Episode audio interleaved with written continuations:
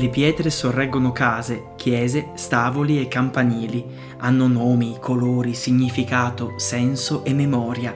Come pietre e sassi, custodi di tempo e di storie, restano, sorreggono luoghi, sogni e aspettative, così i giovani di oggi resistono come rocce alle intemperie, restano per essere pietre e sassi di un nuovo futuro. Questa, la nuova rubrica podcast Storie di Sassi, di Crama, Mercanti di Storie.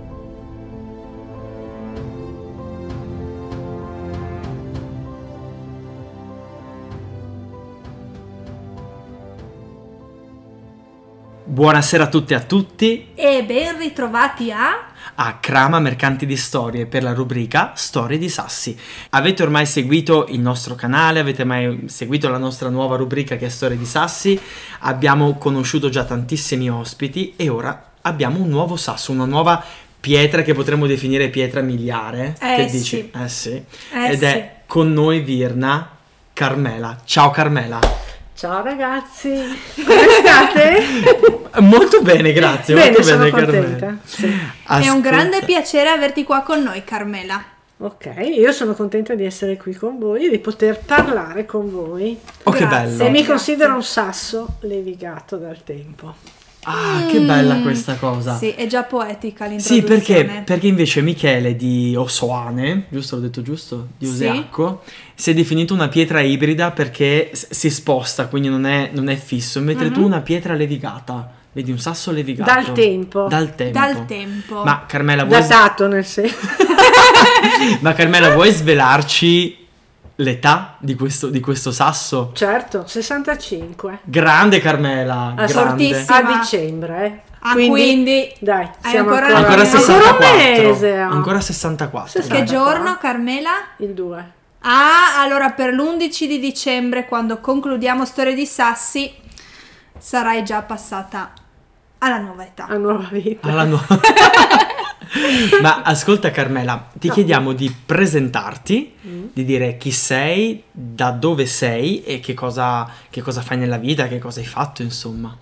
Bene, allora, eh, io sono, abi- sono Carmela, come, ho detto, come avete detto voi, abito a Niva di Resia, sono nata a Milano e nel lontano 1980 ho deciso di ehm, venire a vivere a Resia. Quando sono partita, eh, sono venuta su perché avevo vinto il concorso eh, nazionale, statale, come insegnante di scuola di infanzia e eh, avrei preso servizio il primo settembre dell'80 appunto presso la scuola di Resia. Eh, ero estremamente contenta, estremamente emozionata eh, perché riuscivo ad esaudire uno dei miei più grandi desideri, che era quello di vivere a Resia. Oh, che bello, che bello. E qui hai capito, Carmela! Carmela, le- l'emozione, l'emozione è forte. Ascolta Carmela, quindi tu hai lavorato sia come insegnante qui, qui a Resia, ma ci dicevi anche non solo a Resia. Sì, infatti, dopo cinque anni purtroppo la- i, i bambini eh, hanno iniziato a diminuire e siccome ero la più giovane in servizio mi hanno trasferito in altra sede e per i successivi 30 anni, 35 anni ho lavorato a Venzone. Comunque vicinissimo. Sì, sì, sì, ma infatti io facevo avanti e indietro tutti i santi giorni, dal lunedì al venerdì, a qualsiasi orario, perché chiaramente c'erano anche le riunioni e le riunioni avvenivano sempre fuori da Resia. E, e niente, cioè io ero comunque soddisfatta e contenta della vita che facevo. Ascolta Carmela, tu adesso dove vivi? In quale borgata? Io vivo a Niva. Ah, quindi di oggi Resia, Quindi Sì. oggi sì. sei il sasso di Gniva, la pietra levigata di Gniva. Ci racconti un po' Gniva? Beh, allora, Niva è la frazione dove è nata mia mamma, perché sì, io sono nata a Milano, però eh, c'è da dire questo, che la mia mamma e mio papà, ai tempi che furono, eh, decisero di formare la loro famiglia a Milano. Mio papà era di Salerno, quindi io ho delle influ- influenze, diciamo così, italiane, non solo resiane o lombarde, ma anche un po' salernitane. Che meraviglia! E, e quindi è per questo che io sono nata a Resia e ogni, a- ogni anno, da quando avevo sei anni, la mamma mi mandava al termine della scuola, mi mandava a Resia a Niva dalla nonna a, a trascorrere le vacanze di, di Estive. Estive, esatto, brava. Eh, quindi finita scuola partivo e rientravo alla fine di settembre a Milano con un dolore pazzesco nel cuore perché dovevo lasciare la mia babizza, dovevo lasciare la casa della mia nonna, eh, dovevo lasciare lì un pezzo di cuore.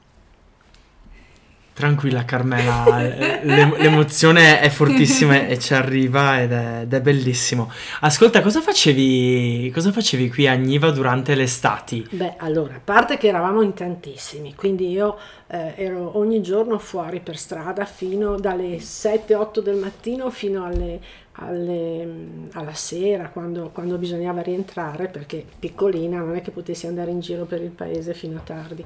Comunque eh, questo però, c'è, ecco, c'è da dire questo, eh, la sofferenza più grande è stata quando nel 76 c'è stato il terremoto e la casa di sassi e calce della mia nonna è andata giù tutta completamente. E per te era un luogo molto importante? Era un luogo quello... del cuore. Mm. Avevamo nel, avevamo nel cortile un pero che c'è ancora perché la, la, casa di mia nonna era la prima casa appena arrivavi a Niva sulla destra sotto la strada e, e c'erano tanti, tanti alberi da frutto la nonna aveva l'orto aveva il pollaio e io tante volte venivo messa in castigo mi ricordo questa cosa e, venivo messa in, in castigo eh, dalla nonna perché le, ne combinavo una dietro l'altra, la facevo sempre arrabbiare. E, ehm, e mi ricordo che mi metteva in castigo nella camera da letto. Voi sapete come erano fatte le case una volta, no? Sì, certo. Sotto un unico locale dove c'era la cucina, la, la panca, lo spolert dove si faceva il pane, il lavandi, lavandino, la, la, la, cosa di pietra con non so neanche come si dice in resiano, venivano appesi i due, il cotol per andare a prendere l'acqua in, in piazza, perché non mm-hmm. c'era ancora, quando ero piccolina, avevo 6-7 anni, bisognava andare in piazza a prendere l'acqua con, con, con questi cotol, con questi secchi. Insomma, eh, mi metteva, dicevo, in castigo e, e, e io scappavo dalla finestra del piano di sopra della camera da letto, mettendo i piedi sul tetto del pollaio e scappavo, andavo a giocare con gli amici.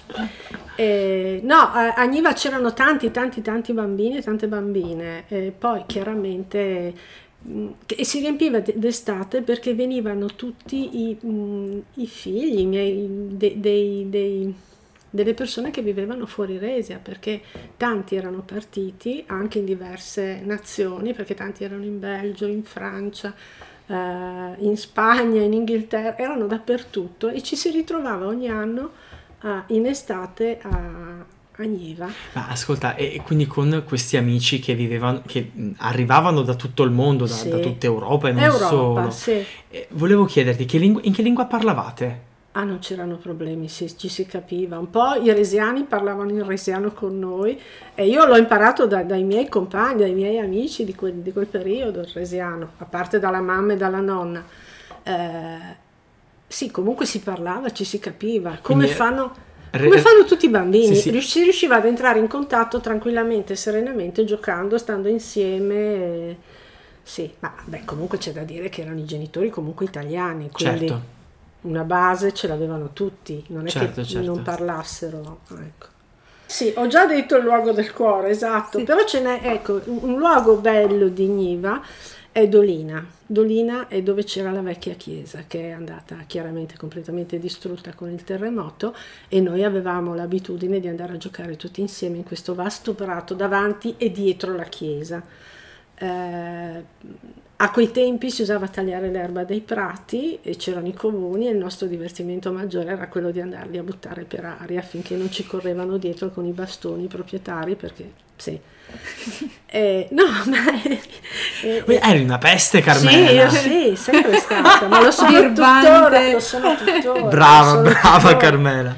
Eh, ma Carmela, ho una domanda, la sì. tua casa mm. adesso... Mm ehm, non è stata edificata no. sopra le macerie della nonna, no? No, perché no, assolutamente non era possibile farlo perché ehm, era stata costruita nonostante eh, cioè in poche parole è andato giù, so- non è che è andata completamente distrutta, l'hanno dovuta poi buttare giù perché era pericolosa e pericolante.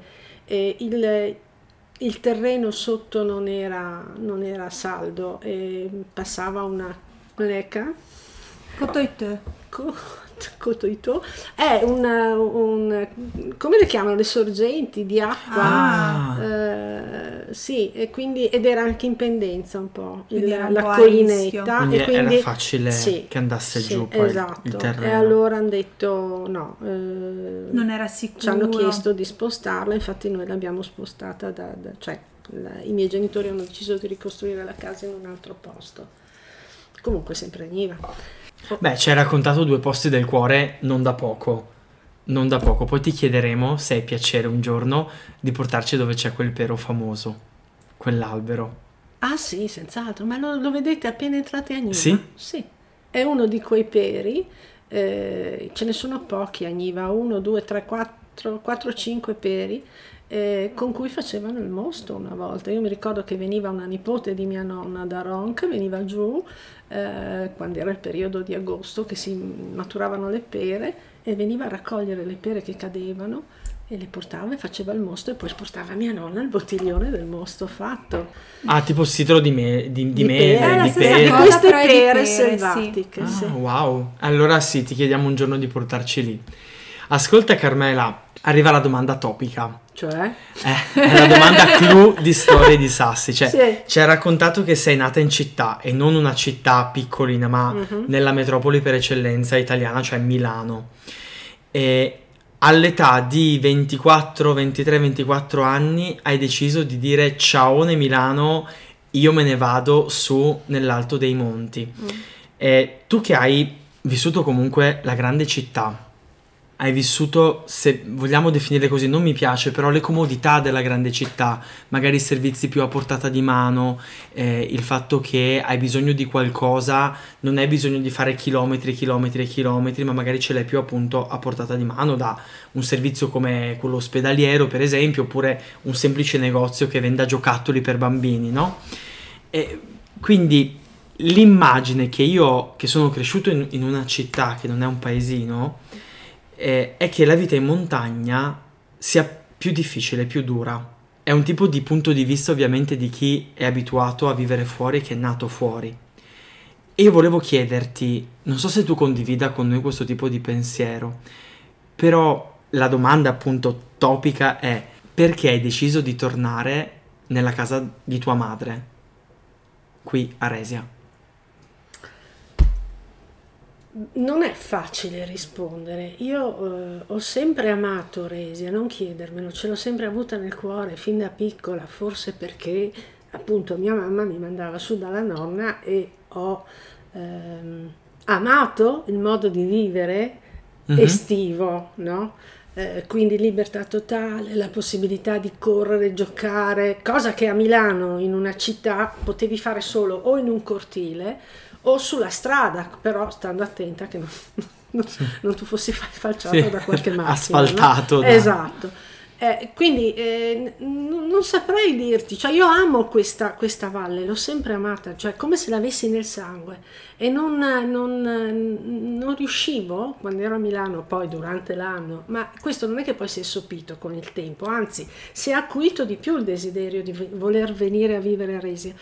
Ehm, a me mancava proprio il- la montagna, la, la vista, la- la- gli alberi, il, il cielo, i prati, mi mancavano tutte queste cose. Eh, per me era una sofferenza eh, vivere in, eh, in una via ristretta dove potevo vedere giusto giusto due alberi che erano stati piantati dietro un palazzo. Ecco, era quella la cosa che a me mancava di più, cioè proprio l'ambiente.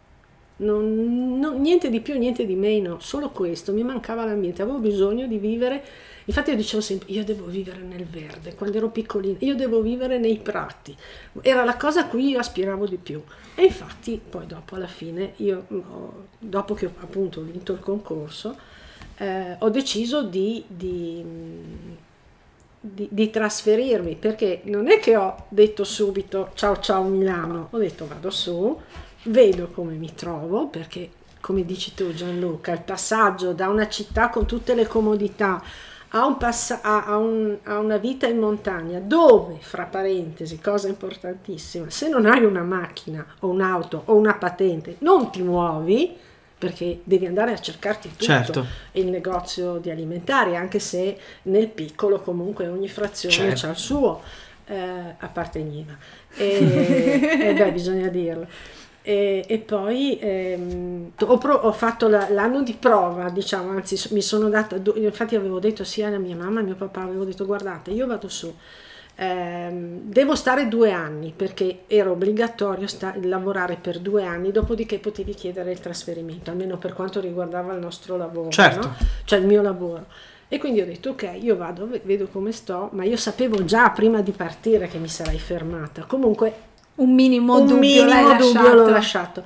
E, e, infatti anche il primo anno io non avevo la patente perché a Milano usavo i mezzi, usavo la metropolitana, usavo il tram, usavo gli autobus, ma non sentivo assolutamente il bisogno di prendere, eh, cioè di, no, di, di, farmi la patente, cosa che qui invece ho notato appena compi 18 anni canonici, tac, la patente, patente. bisogna andarla a fare, che è giusto perché è giusto. E, ehm, poi avere appunto la possibilità Insomma, morale della favola, io sono riuscita a vivere un anno senza patente perché l'ho dovuta fare qua, infatti l'ho fatta qui a Gemona, no? la, la, patente, e poi eh, sono riuscita a comprarmi la mia macchinetta e ho cominciato a girare. Ecco, in quel momento lì mi sono sentita realizzata, nel senso, ora posso andare a fare quello che voglio, posso continuare a vivere a Resia perché se ho bisogno di andare a prendere qualcosa ho la mia macchinetta, non devo dipendere dagli orari delle corriere che purtroppo... Sì. Guarda, io lo so bene perché prima di fare la patente io ogni tanto ecco, venivo, questo... su, eh. venivo su a Stolvizza per studiare, tipo a maggio, mm. era, io la patente l'ho fatta a 20 anni, non l'ho fatta subito a 18 eh, perché 20... tutti i miei amici avevano già la patente e la macchina condividevamo la benzina, eccetera, io montavo in macchina, stavo pacifico, non sentivo l'esigenza esatto. di... Quindi fino a 20 anni, dai 17, 18, che magari venivo su da solo, eh, venivo su con i mezzi. Ora da mestre era il viaggio della speranza. Sì, Ed sì, è tuttora il viaggio della speranza allora, già il fatto che de- tu debba cambiare treno a Udine, vabbè, eh, arrivi fino a Udine da Venezia e poi riprendi quello per Tarvisio Bosco Verde e scendi, io scendevo a Carnia. Carnia eh. In Carnia. Fai conto che io scendevo a Resiutta ecco, quando, torna- quando andavo più, a trovare i miei. Eh, eh, Resiutta era più comodo, adesso la, stazione di Resiutta non, non c'è, c'è, più. Quindi in Carnia, lì dovevi avere la coincidenza astrale, l'allineamento di pianeti. Per riuscire per cui, a trovare la coincidenza con la corriera. Col, con la corriera perché ci sono tre tre corriere, una alla mattina, una a mezzogiorno, una alla sera. Esatto. Che rientra. Quindi, che rientra. Non che esce. E quindi, eh, come posso dire, eh, tu per arrivare a Stolvizza Otto era ore. veramente un viaggio di una giornata. Allora, per me era comodo perché intanto studiavo, leggevo. Ora sarebbe impossibile. Mm. Ora sarebbe... Eh, appunto con i ritmi che, che abbiamo insomma di, di, lavoro dici no come cioè non puoi metterci otto ore vabbè ma anche le esigenze sono cambiate e anche le esigenze sono cambiate però sì, eh, effettivamente credo tuttora sia abbastanza complicato muoversi con i mezzi per raggiungere, penso io, Venezia, perché appunto ce l'ho come punto di mhm. riferimento, uh-huh. ma anche la stessa Udine. Non sì. penso sia, sia, facile arrivarci, quindi... Per quello ti dico, io sono riuscita, a, cioè nel momento in cui ho avuto la patente... Eh, ho preso la mia definitiva decisione di fermarmi in quel di Resia. E di restare. E non mi sono mai pentita, anche perché poi mi sono resa conto che, ok, per andare a lavorare, soprattutto quando ho incominciato a lavorare a Venzone, dovevo muovermi ogni mattina e andare a Venzone, impiegavo 25-30 minuti, no? Eh, la stessa cosa la impiegavo a Milano quando a 20 anni lavoravo in un istituto privato e da casa mia distava in linea d'aria 400 metri, io impiegavo 20 minuti. Perché? Perché c'è traffico, c'è confusione, poi a quei tempi ancora c'era tanto smog, cosa che adesso tengono più sotto controllo insomma le cose sono, sono state tante le motivazioni per cui io mi sono sentita di, di, restare qui, però ribadisco, principalmente l'ho sempre avuta nel cuore, sempre da bambina fin... Sì. Ma infatti io ti ringrazio molto perché con la tua testimonianza, Carmela, hai sradicato un pregiudizio. Quello che vive Sì. la vita in montagna sia più complicata di città. Anche io che vivo a Mestre, voglio dire che non è una metropoli, però se io vivo leggermente in periferia, io comunque devo muovere l'auto per andare a prendere il pane, devo andare al supermercato. Comunque, anche se magari ce l'ho vicino, ci impiego del tempo. Non è così immediato. Quindi anche questa visione, no, della difficoltà di stare in montagna, caspita, è, è- è bello che venga un pochino sradicata, che sia un pregiudizio che in realtà trova poco fondamento. Perché se uno ha delle motivazioni per restare, in realtà mh, tutta questa Tutto differenza forse non la trova, poi, no? chiaro? No, ma No, faccio infatti. anche un'altra, cioè anche un'altra considerazione. Eh, quando vuoi andare a, a vederti un cinema, un film, quando vuoi andare in discoteca, quando vuoi andare a teatro, te lo godi di più perché comunque devi andare a cercarlo. Non so come spiegare, Mhm. cioè C'è l'attesa in qualche esatto, modo. esatto. Io non, ehm, non mi sono mai, eh, ehm, cioè non ho mai rinunciato a niente di quelli che fossero i miei interessi, Sì, o di le quelli tue che passioni. sono Chiaro, i miei chiaro, le tue interessi, le passioni, chiaro. passioni. Quindi eh, vi- viverli qui o viverli a Milano, cioè preferisco viverli qui, ribadisco dove ho l'ambiente che fa bene a a me come persona. Ecco perché non- io non sono un animale di città. E quindi si riconferma Gianluca che la parola amore è la parola chiave di questa, di questa esperienza che abbiamo vissuto. Perché è, veramente un'esperienza, cioè, ehm, e ora più che mai rifletto sulla chiusura che noi diamo a, questa- a queste- a questi episodi, che è sasso dopo sasso, pietra dopo pietra, la tua storia diventa la mia. È vero, cioè mi sembra di aver vissuto con te Carmela, come con tutti gli altri, i ricordi, di aver vissuto questo luogo con i vostri punti di vista ed è vero, un po' la vostra storia inevitabilmente eh, diventa la mia, diventa la tua Virna, Sì, quindi grazie. Assolutamente.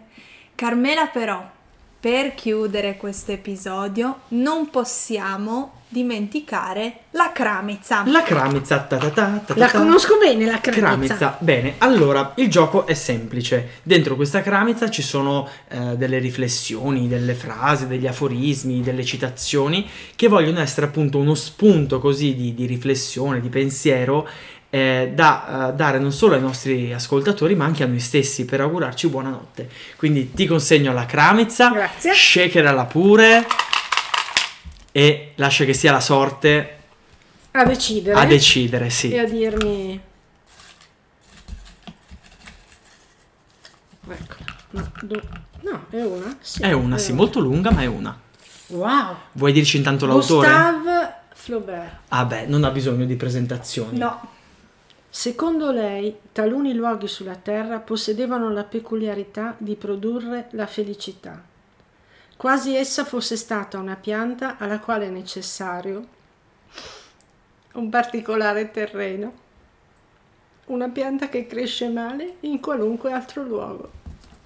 Grazie Carmela. Grazie No. di cuore. Grazie a voi che mi avete dato questa possibilità. E questa nostra riflessione è tutta tua. Oh, grazie! è bello perché abbiamo lasciato la sorte eh, scegliere la frase e ognuno di voi, neanche a farlo apposta, ha scelto veramente la Ma propria infatti, frase. guarda, adesso a prescindere, adesso spero che... Cioè, una pianta cresce male in qualunque altro luogo, che, non- che se non è quello che desideri tu. Cioè, io non riesco a immaginare la mia vita in un posto diverso e non so come sarei cresciuta, cioè come sarei andata avanti nella vita. Cioè, tante volte mi fermo e dico, ho fatto dieci anni presidente di Proloco, eh, ho, ho lavorato mh, per la comunità, ho cercato di condividere tante cose con Resia. Adesso sono anche consigliere comunale, quindi cioè, mi trovo in mezzo a tutte queste cose qua. In una Milano non so se sarei riuscita e non so che vita avrei potuto fare. Sì, sì, anche per la comunità, per... Senz'altro mm, non sarebbe stata la vita felice e serena che ho trascorso qua o che sto trascorrendo qua. Ok. Grazie. Carmela, grazie, Grazie. di cuore per Grazie perché ci hai commosso. Io spero, guarda, Ci hai commosso, che Carmela. non ho detto tutto. Ti ringraziamo Carmela per averci emozionati, noi, Gianluca sta piangendo e per Sì, sì, in, aver mani- in maniera anche proprio come se non ci fosse un domani, sono tu mi hai Esatto. fatto e completamente. per aver emozionato sicuramente tutti gli ascoltatori. Carmela, noi non possiamo che invitarti all'ultimissimo appuntamento Ok. sabato 11 dicembre, sarà online alle 20.30, ci sarete tu e tutti gli altri sassi. Io ormai, se voi ascoltatori non vedete, io mi emoziono un po' più difficilmente, non che non mi tocchino le parole che dicono i nostri sassi, ma magari la lacrima mi scende più difficilmente. Io qua ho Carmela da un lato e Gianluca dall'altro che piangono. Proprio senza ritegno, senza ritegno. E quindi devo un attimo riprendere. Ad ogni modo, Carmela, Ah. appuntamento l'11 dicembre alle 20.30 anche per tutti i nostri ascoltatori e per tutti gli ospiti. Grazie ancora di cuore, Grazie a salutiamo tutti Grazie e buona Carmela, serata. Grazie a grazie. voi.